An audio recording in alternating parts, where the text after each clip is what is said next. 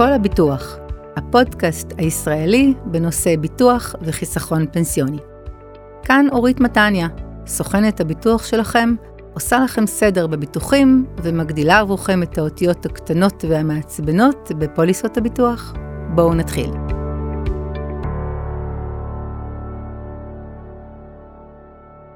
היי לכולם, הפודקאסט של היום מוקדש לבעלי עסקים. האורח שלי ואני נדבר היום על האחריות של בעלי העסקים כלפי העובדים שלהם וכלפי הפרילנסרים שלהם, או בשפה האחרת, הם נקראים גם קבלני המשנה.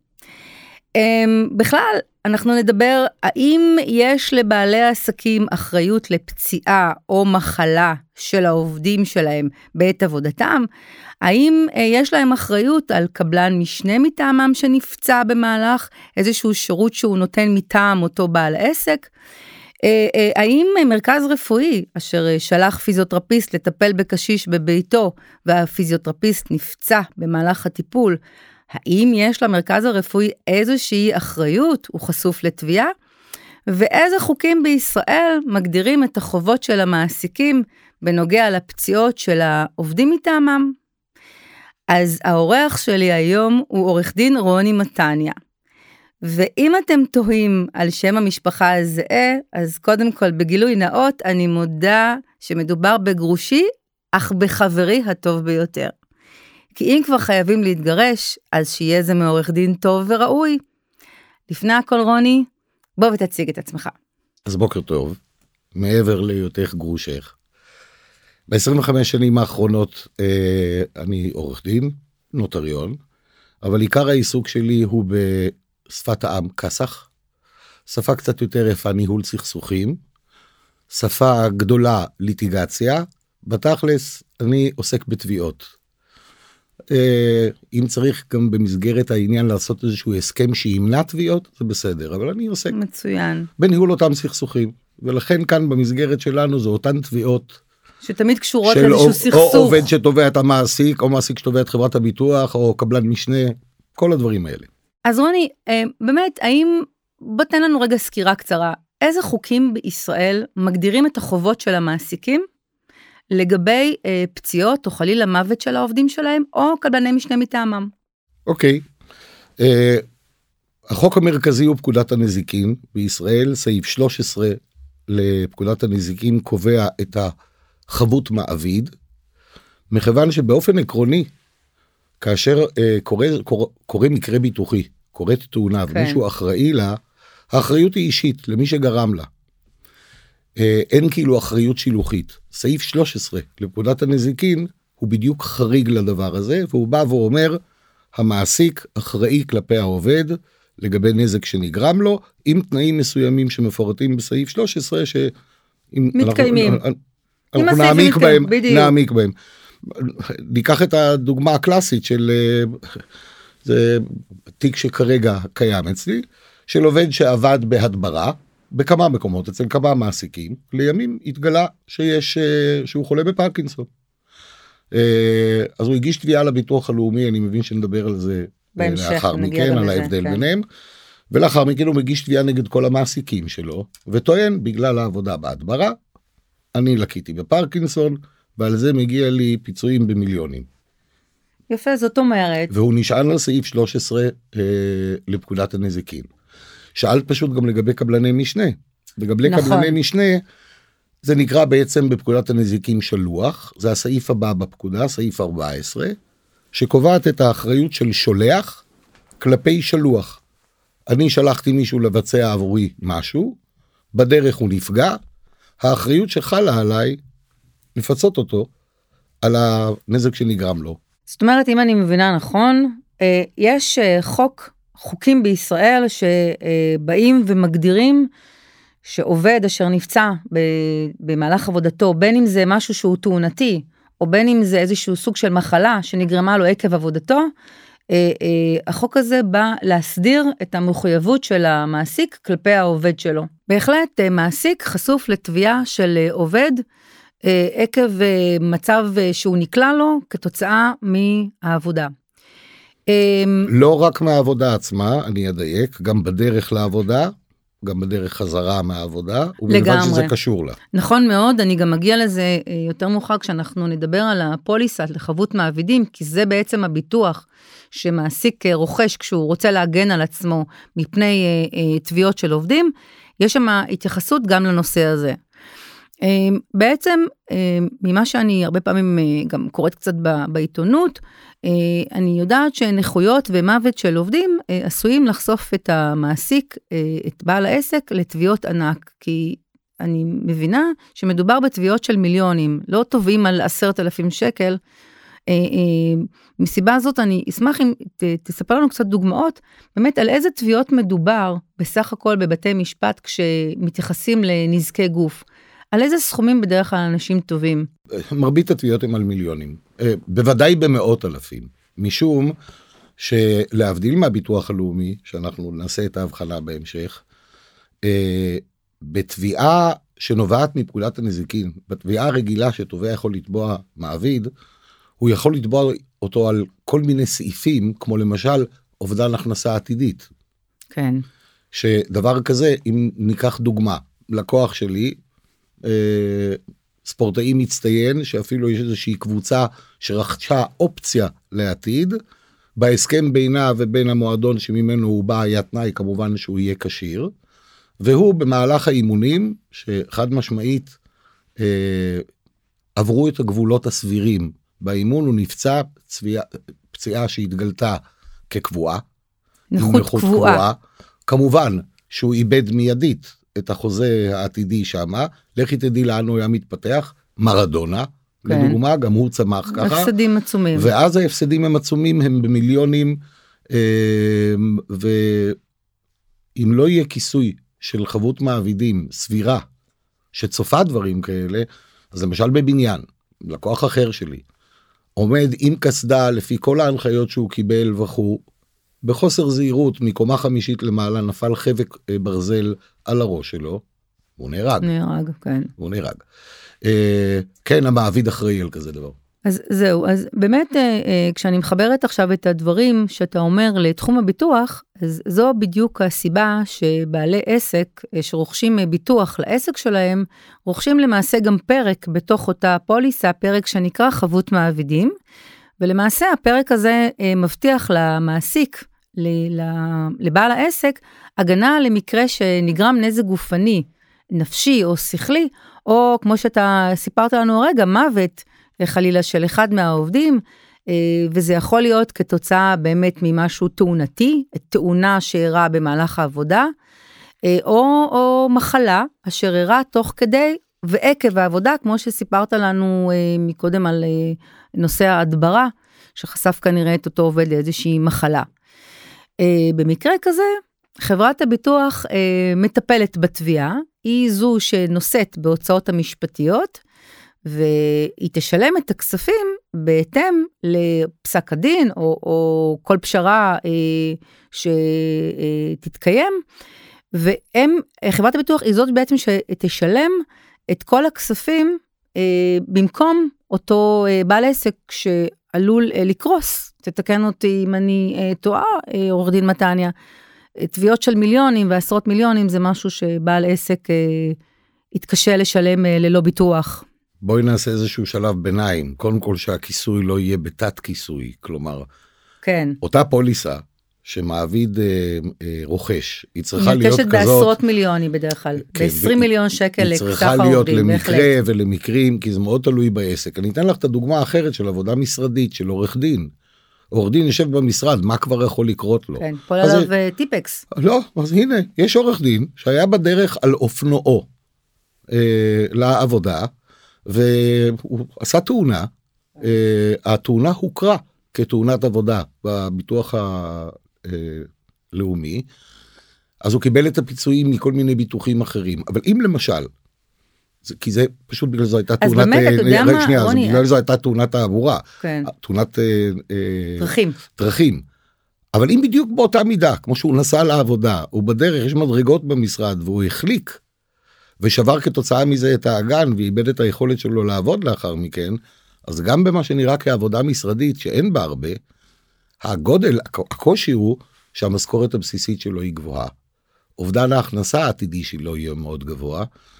וזה לא אומר אם כן שמעסיק, שמעסיק עובדים במשרד, צריך ללכת להגיד, טוב, מה כבר יכול ללכת כן. להיות, אני ארכוש את, ה, את, ה, את הפוליסה הנמוכה ביותר שיש. רוני, אה, להתייחס לנושא של אה, ביטוח לאומי, זאת אומרת, השאלה היא כזאת, אם ב- בישראל יש בעצם ביטוח לאומי, שהוא זה שאחראי לפצות את אה, אה, העובדים על מקרה אה, פציעות במהלך עבודתם, איפה בעצם אה, אה, הגבולות הגזרה והאחריות של ביטוח לאומי כלפי העובדים בישראל?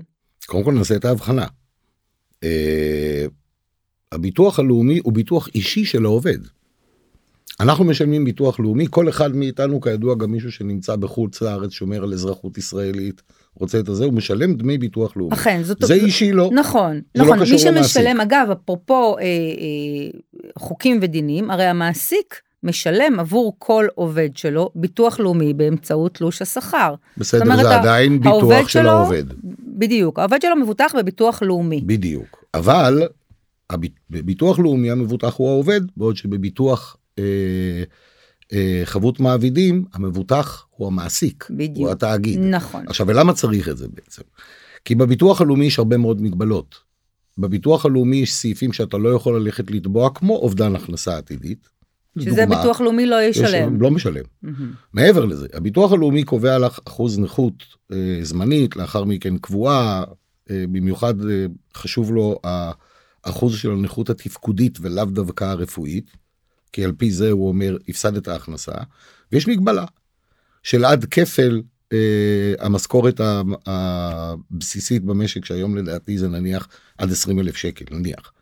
אה, בחבות מע- מעבידים, בהחלט יכול העובד ללכת לתבוע את המעסיק שלו, להגיד, מה 20 אלף שקל? הפסדתי 100 אלף שקל לחודש, ולהצליח בבית משפט.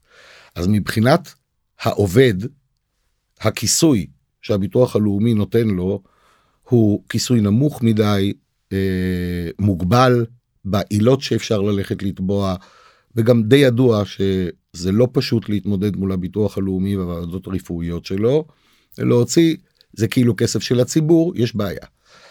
חבות מעבידים לעומת זאת אפשר לתבוע יותר בגין סעיפים יותר ואמנם מה שאני עושה אם בא אליי לקוח שנפגע אני אגיש תביעה לביטוח הלאומי שיכיר בנכות שלו ייתן לו את הפיצויים לתקופת בטח לתקופה ההתחלתית אה, ולאחר מכן אני תובע. את המעביד לגמרי. בוודאי עכשיו מפחיתים מהתביעה מפסק הדין שאני אקבל לטובת הלקוח שלי בתביעת המעסיק יפחיתו את מה שהוא קיבל מהמוסד הלאומי. לביטוח הלאומי. אבל אני אומר לך, הביטוח. ההפרשים הם בין מאות אלפים למיליונים, אני מדבר במקרים הקיצוניים. זה ממש לא אותו כיסוי. לא, בהחלט. אני רוצה רגע להתייחס לפוליסה עצמה, ולספר למאזינים שלנו, שכשקונים את הביטוח הזה, חשוב מאוד מאוד לקרוא את הפרק שנקרא סייגים. אה, סייגים זו מילה שכוונתה אה, החרגה, או בעצם מהם הדברים שחברת הביטוח לא מבטחת. וזה פרק שצריך לקרוא אותו היטב כשעורכים את הביטוח הזה, לעבור עליו אה, ולראות בדיוק אה, על מה מכוסים, אבל גם על מה לא. אה, למשל, בכל פוליסות חבות המעבידים קיים סייג שנקרא אסבסט. זאת אומרת, חברת הביטוח מראש מודיעה בחוזה שכל פציעה או נזק שנגרם או קשור בדרך כלשהי לחומר הזה, אסבסט או כל חומר שמכיל אסבסט, הדבר הזה לא יכוסה. או למשל, חברת הביטוח לא תשלם כספים, כמו שרוני הרגע אה, ציין, אשר המוסד לב- לביטוח לאומי צריך לשלם אותו על פי חוק, היא תקזז את זה. אה, או, שימו לב, אה, חברת הביטוח היא לא מעל החוק, זאת אומרת שהעסקת עובדים בלתי, באופן בלתי חוקי, כמו נוער או עובדים מחוץ לישראל, אינה יכולה להיות מכוסה אה, בפוליסת אה, הביטוח. ולכן אה, כאשר אתם אה, עורכים ביטוח חבות מעבידים, יש חשיבות אה, באמת לעבור על הפרק הזה שבו נרשם מה אנחנו, מה אנחנו, חברת הביטוח, לא נכסה במקרה של תביעה. כעת הייתי רוצה, רוני, לפנות אליך ולשוחח איתך על הנושא של האחריות בעל העסק כלפי הפרילנסרים שלו. כן. כלפי אותם קבלני משנה, והנושא הזה של אה, הסכמים בין אה, בעלי עסקים ופרילנסרים הוא עצום בישראל. יש הרבה מאוד עסקים, בעלי עסקים, שמשתמשים בשירותים של קבלני משנה. אז בואו רגע נתעכב על זה, ואני אשמח אם קודם כל בהקשר הזה, תדבר איתנו על הנושא של החוזה. אתה כעורך דין שעורך חוזה בין בעל עסק לבין קבלן המשנה, מה אתה אה, חושב שצריך להירשם בסעיף הביטוח בהסכם כזה, אשר מחייב את שני הצדדים, לגבי הנושא של הביטוחים? איך זה, איך זה נרשם שם בהסכם עצמו?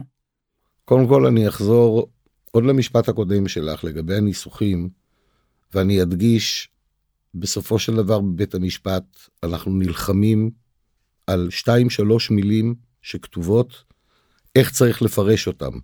זה מכסה או לא מכסה. צריך להקפיד מאוד לדעתי הרבה עבודה של סוכן הביטוח, משום שהוא זה שמוציא את הזה, שיהיה ברור לחלוטין הכיסוי, ושהכיסוי תואם את מה שהמעסיק צריך. המעסיק לגמרי. מכיר את העסק שלו, נכון. מעביר את המידע לסוכן הביטוח. כשעורך הדין מגיע לתמונה, אם הוא לא שולב בדרך, בייעוץ, אה, הוא עומד בפני מצב נתון, והוא אומר, אנחנו נתונים כרגע לחסדי פרשנותו של בית המשפט, אה, שהניסוח הוא כזה שהוא בעייתי. לא יכול להבטיח. Uh, באשר להסכם עם קבלן משנה, הדרישה הראשונה שאני אומר ללקוח שלי שהוא חברה, אומר רוני, אני רוצה לעבוד בפרויקט הזה באמצעות קבלן משנה, אני אומר לו תראה, גם אם קבלן המשנה יש לו עובד אחד, אבל בוודאי אם יש לו עוד עובדים, תנאי בסיסי לתוקף ההסכם ביניכם לפרויקט הזה, זה שהוא עצמו עשה ביטוח. חבות מעבידים. ברור. משום שמה שיקרה זה שכאשר יקרה המקרה הביטוחי, זה יתגלגל עליו. זה, נניח, בסדר. קבלן המשנה על פי החוזה היה חייב נניח כלפי החברה שמעסיקה אותו כקבלן משנה, אבל הוא פשט את הרגל, וממי תוציא כסף. זאת חובה ראשונה. זאת אומרת שגם uh, כשעסק עושה הסכם עם uh, פרילנס, במידה והוא פרילנס עצמאי ואין לו עובדים, אזי אה, זה פחות רלוונטי, אבל אם הוא מתקשר עם אה, חברה ש, שיש לה עובדים, הוא צריך לוודא שיש לאותה חברה גם ביטוח לחבות מעבידים בעצ, בעצמה, כדי להימנע מתביעות שיתגלגלו אליה בסופו של דבר. בתוקף, חתום על ידי חברת כן. הביטוח, מצורף כנספח להסכם ההתקשרות. לגמרי. עכשיו, יש משהו אחד קטן, אני חורג ממה שאנחנו רואים, תראי, כאשר מדובר בפרילנסר שהוא אדם פרטי, כן. אישי, אה, צריך לוודא היטב שלא עצמו יש אה, אובדן כושר עבודה. כן. בכדי למנוע את אותה עניין של התביעה של אובדן אה, אה, רווחים עתידיים או לכסות לפחות חלק מזה. ואני מודה שאני אה, ממליץ ללקוחות שלי שהוא גם יראה אה, פוליסה של תאונות אישיות. כן. כן, משום היום... שהאירועים האלה שיכולים לקרות בדרך לעבודה ומהדרך לעבודה, אה, של אותו קבלן משנה שהוא יתבע את החברה, אה, שהוא יהיה מכוסה בעצמו. על הנושא הזה של אני, בנושא הזה של תאונות אישיות, מאחר וזה נושא אה, בפני עצמו והוא רחב, אני אקדיש לזה בעתיד פודקאסט שידבר רק על התחום הזה, הוא גם עבר שינויים רגולטוריים בזמן האחרון, אה, ולא כל, והפוליסות השתנו בעקבות כל מיני הוראות חוק, אבל בעצם יש איזושהי חשיבות בהתקשרות עם קבלן משנה, אה, שלקבלן משנה יהיו את הביטוחים המתאימים, אה, גם לו וגם לעובדיו, כדי שהדברים יהיו מסודרים. ואנחנו כסוכני ביטוח, אני יכולה לומר לך, מה שאנחנו בדרך כלל נוהגים לעשות, אנחנו לוקחים את אותו הסכם שאתה כעורך דין הכנת לבעל העסק, כשאנחנו עושים את הביטוחים, אנחנו עושים את ההתאמות בעצם על פי מה שנרשם בהסכם, מה מחייב את בעל העסק. לפי זה אנחנו עושים גם את ההתאמה לביטוח של בעל העסק. כי יש גם נושא שבעל העסק עצמו, אה, הוא הופך להיות לעתים קבלן משנה של גוף מאוד גדול. למשל, אה, פיזיותרפיסט שעושה אה, אה, הסכם עם קופת חולים כללית כעצמאי. אה, קופת חולים כללית מבקשת מאותו קבלן משנה להראות לה ביטוחים. ברור. היא, היא עושה את זה באמצעות אמנם אישור קיום ביטוח, היא לא מבקשת ממש את הפוליסה, אבל בהחלט היא מבקשת בדיוק על הנושא שאנחנו דיברנו, אם יש לו עובדים, אם הוא מחויב להחזיק ביטוח שנקרא חבות מעבידים. אז אני ממקד וחוזר ואומר, כשבא אליי לקוח שהוא החברה, השולח של קבלן המשנה, הדגש והכל עומד על זה שיהיה לאותו קבלן משנה ביטוח, גם כלפי כמובן חבות מעבידים, כלפי עובדיו, משום שאם הוא יקרוס כלכלית, עלול אותו עובד ללכת להגיש את התביעה כנגד השולח, בטענה שבעצם זה היה בשבילו. הוא, זה היה עבורו, והוא נחשב גם שלוח שלו. נכון, ואני רוצה גם אה, אה, לחדד עוד נושא אה, לגבי הרכישה הנכונה של הביטוח, אה, כדי שהוא יכסה גם את קבלני המשנה, גם את אותם אה, פציעות שעלולות לקרות לאותם קבלני המשנה. אה, צריך לשים לב לפרק ההרחבות האפשריות שנמצאות בתוך פוליסת הביטוח. אה, בחברות מסוימות ניתן אה, לקנות את הפיצוי לקבלן משנה שנפגע דרך הביטוח לצד השלישי. מוסיפים איזושהי פסקה מתאימה בתוך הפוליסה שבאה ואומרת שקבלני המשנה יחשבו צד ג'. זאת אופציה אחת. אה, יש גם אופציה נוספת להכליל אותם בתוך פרק חבות מעבידים. אה, אבל אה, לשים לב לכך שחלק מחברות הביטוח טוענות שקבלן המשנה יכוסה רק במידה ובית משפט יקבע שהוא היה למעשה עובד שלו ולא קבלן משנה, פה אני גם נכנסת למשהו שהוא קשור בכלל לדיני עבודה, רוני, על, על הנושא הזה, האם קבלן משנה הוא באמת קבלן משנה, או שהוא בעצם, הוא עובד, וזה ויכוח ש, שיכול להיות אה, בין הרבה מאוד מעסיקים לבין העובדים שלהם. אה, בכל מקרה, אני חושבת שצריך אה, להתאים בצורה מיטבית את הנושא הזה של הביטוח לפציעות עובדים או קבלני משנה בתוך הפוליסה, וכמובן, שכל מקרה לגופו. כן, אני יכול לחדד פשוט אה, שני דברים, כי בעצם כאילו שאל שתי שאלות. קודם כל, על פי ההלכה הפסוקה, עובד לעניין דיני עבודה ועובד לעניין דיני נזיקים, זה לאו דווקא אותה הגדרה. לגמרי. עכשיו, אני רוצה להזכיר למאזינים שהמילה הקדושה פוליסה היא בסך הכל כינוי לחוזה. חוזה ביטוח. חוזה לגמרי. כל חוזה ניתן להכניס תנאים, יש לזה עלות. נכון. בא מעסיק ואומר, אני פוחד שהקבלן משנה הזה לא יהיה מכוסה בתנאים כאלו וכאלו, הוא מבקש מחברת הביטוח להכיל אותו, בין כצד ג' או בין כעובד, על ידי זה שהוא מגמיש את ההגדרות. הוא קובע, הרי בכל פוליסה, בכל חוזה, מגדירים.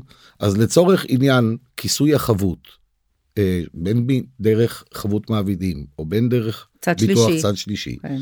להגדיר במקרה הספציפי הזה, צד ג' יהיה גם כל קבלן משנה פרילנסר שעובד כך וכך ובלבד שהוא נשלח על ידי החברה או זה בסופו של דבר עניין של ניסוח לעבוד מול חברת הביטוח שהיא תסכים לשינוי יכול להיות שהפרמיה תעלה אבל אתה ישן בשקט.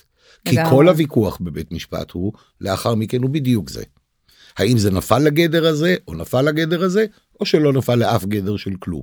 וזה משהו שאף אחד בעצם כל לא מקרה, רוצה להיות במקום הזה. לא, זה כל מקרה, גם שיבינו המאזינים, כל מקרה ביטוחי הוא מקרה שנדון בפני עצמו. בית המשפט בודק את הפרטים, את גם רואה את פסקי הדין, יש שם שרשרת של ניתוחים עובדתיים של המקרה, שמהם יוצאים להשלכה המשפטית בהתאם לחוזה שנחתם.